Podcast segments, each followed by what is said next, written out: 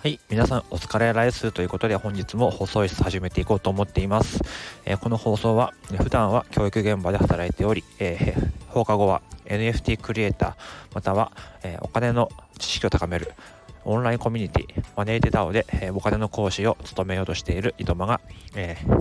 日常生活で月5万円貯まるあれやこれやを話す番組です。えー、本日はですね、えー、地方移住についてお話ししようと思いますけども、えー、今日はですね、え鎌倉から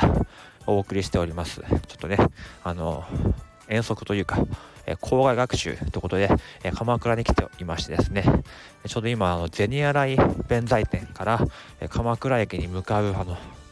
知ってますかね、あの山道ですね、あそこ長いので、ちょっと暇なので、え撮ってみようかなと思いました。えー、まあね、ちょっと思うことがあったというのも、えー、あるんですけども、えー、まあ何かというとですね、まあ、あの鎌倉駅から、まあ、ゼニアライ弁財店にこう行く道というのはですね、山道を下、え、登っていくんですね。20分ぐらい、今25分ぐらい、結構な急な坂道を登っていくんですけども、え、その途中はですね、もうほとんど何もないんですけど、まあ、あの、大きいお家がたくさんあります。まあ結構素敵なお家がね、えー、あっていいななんて思うんですけども、まあ、この時にね、あじゃあこういう閑静な住宅のところで、えー、暮らしてみたいなとか、えー、思う人が、えー、いるかもしれませんし、まあ実際自分もね、いいなと思ったんですけども、ここでやっぱりね、え冷静になって考えてほしいなと思うのが、ぱりこう見ていくとですね、まあ、とりあえずコンビニはないし、えー、スーパーもありません。うん、あと子供を遊ばせる公園なんかもありませんし、あの正直ね、山が崩れるリスクもありますよね。やっぱり自分なんかやっぱり休日になると子供がね、あの遊びたがるので公園に行ったりするんですけども、まあ、あの行ったことがある人だったら、えー、分かると思うんですがすごく狭くて全然その遊びに行かせられるような場所はないじゃないですか。あとまあ図書館も自分は週にね12回行きますしあと病院ですね。実際今日も子供が熱出しててあの熱出してるんですね。そういう時にここに住んでたらどうするんだろうって思うんですよ。やっぱりね子供育てている自分としては大きい公園とか病院とかと図書館。あとは、えー、激アツスーパーですね。そういうのが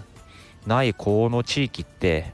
どうやって暮らしてんだろうってことを思うんですね。例えばいくらね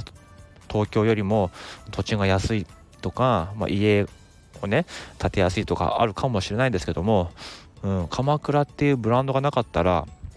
えー、ただの山なんですね。そういうところに今こう住んで果たして、うん、生活を維持できるんだろうかってことを、えー、ふと思いました。ということでですねあの、まあ、地方移住なんて叫ばれていますけどもやっぱりなんだかんだ言って、